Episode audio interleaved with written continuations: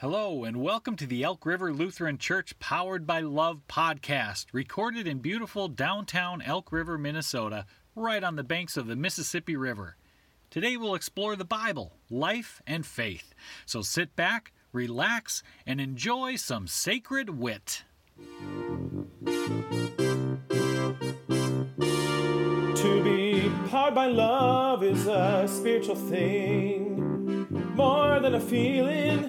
To be powered by love. Don't take money, don't take fame, don't take no credit card to ride this train. It's strong and sudden, it's cruel sometimes, but it might just save your life. To be powered by love. Well, that's a long, weird story, huh? Surprise ending that you didn't see coming.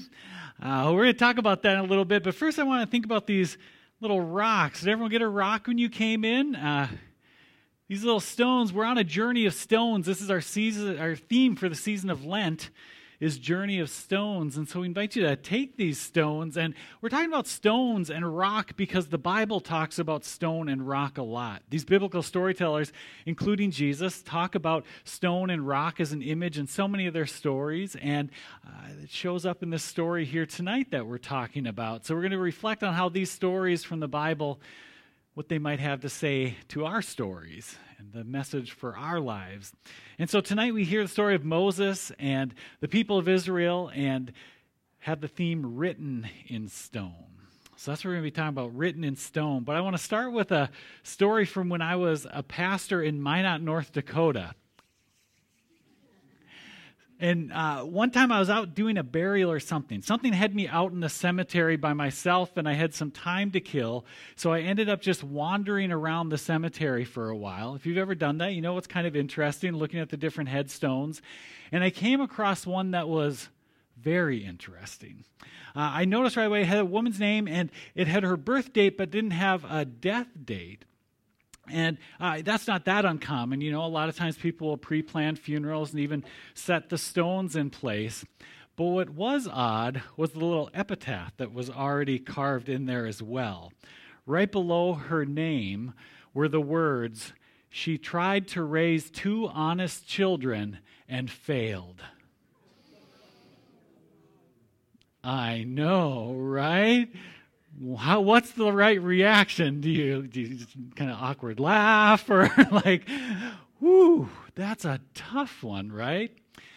I don't know the story, but there's a story behind those words, right? She tried to raise two honest children and failed. Right there, written in stone, carved in granite for all to see and uh, it's going to last quite some time. Like I said, I don't know the story, but I can only imagine at some point down the road. This was quite a few years ago, so this day has maybe already come, where her children were sitting down with the funeral director after her death and having an interesting conversation about that headstone. I think it's kind of a big takeaway that we probably shouldn't try to write our grievances in stone, right? If we ever want to reconcile with people, we shouldn't write those grievances and have them carved into granite to last for centuries. We should learn to kind of let them go a little easier than that. The good news for us as people of faith, and what I want to really celebrate here tonight, uh, is this idea that our sins and shortcomings are not written in stone, but God's love and forgiveness is. That's the good news of all the Gospels, and the good news that we celebrate here tonight is that God's love and forgiveness is written in stone, but our shortcomings and all the ways that we, you know, fail, they're not written in stone but they are real, right? Uh, we do all sin. We all fall short. We can't just ignore those things. That's a part of our reality, but it's not all of our reality.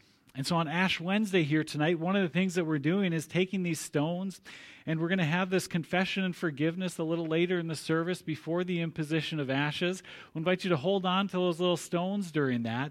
And then as you come forward for the ashes, we invite you to drop these kind of jagged, sharp, hard little stones uh, in a little pile here on this burlap at the front of the church, kind of dropping them down at the foot of the cross and, and symbolically letting go of the sins and all of these things, these burdens that we carry with us, being set free to be God's chosen people.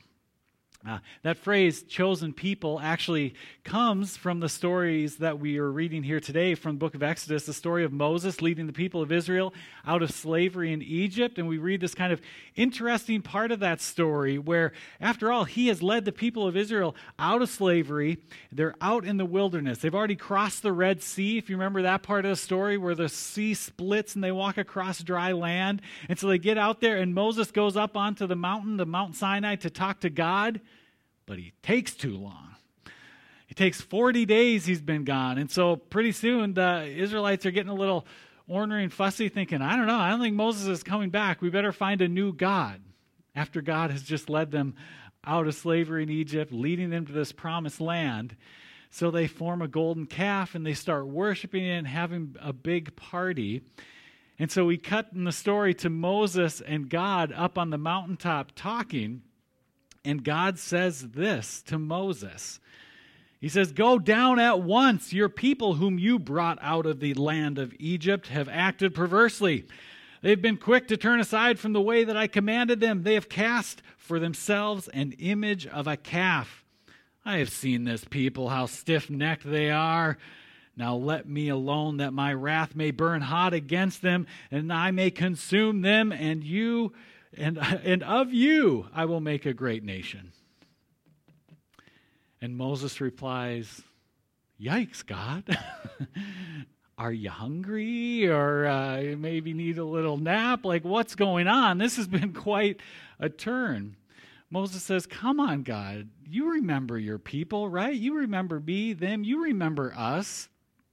Like that is actually almost exactly what he says. He reminds God of who these people are. It says, But Moses implored the Lord his God and said, O Lord, why does your wrath burn hot against your people, whom you brought out of the land of Egypt, with great power and with a mighty hand?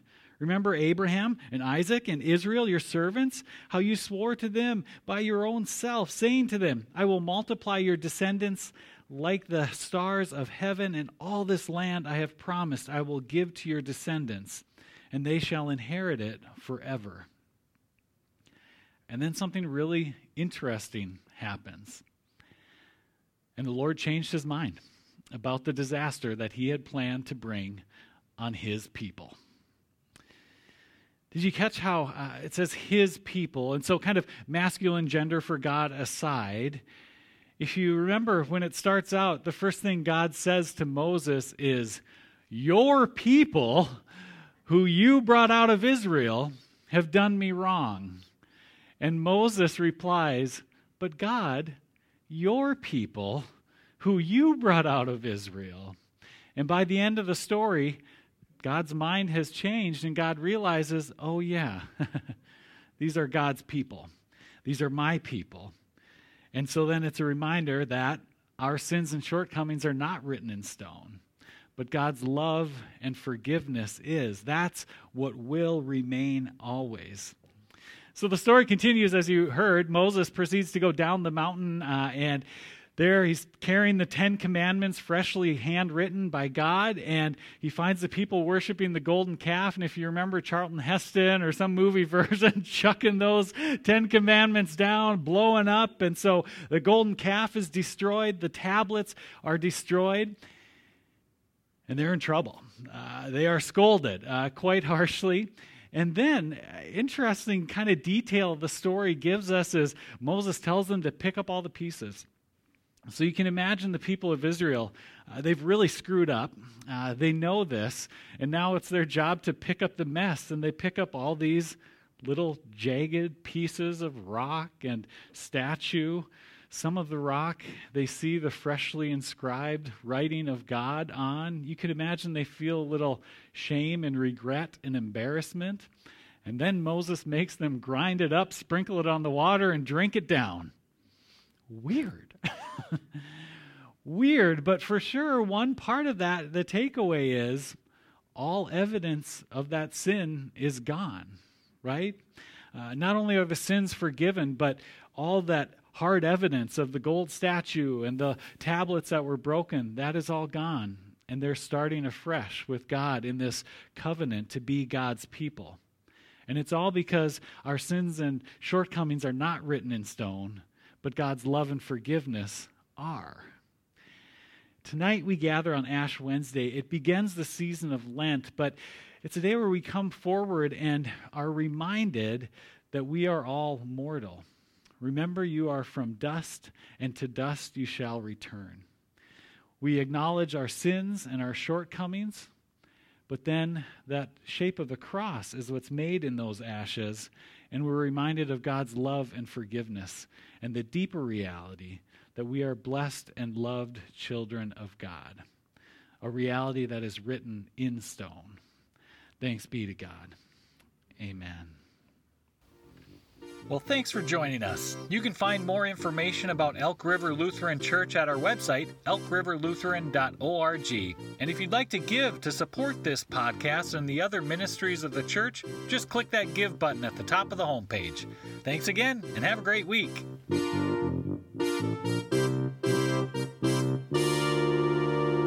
Don't take money, don't take fame, but it might just save your life to be powered by love.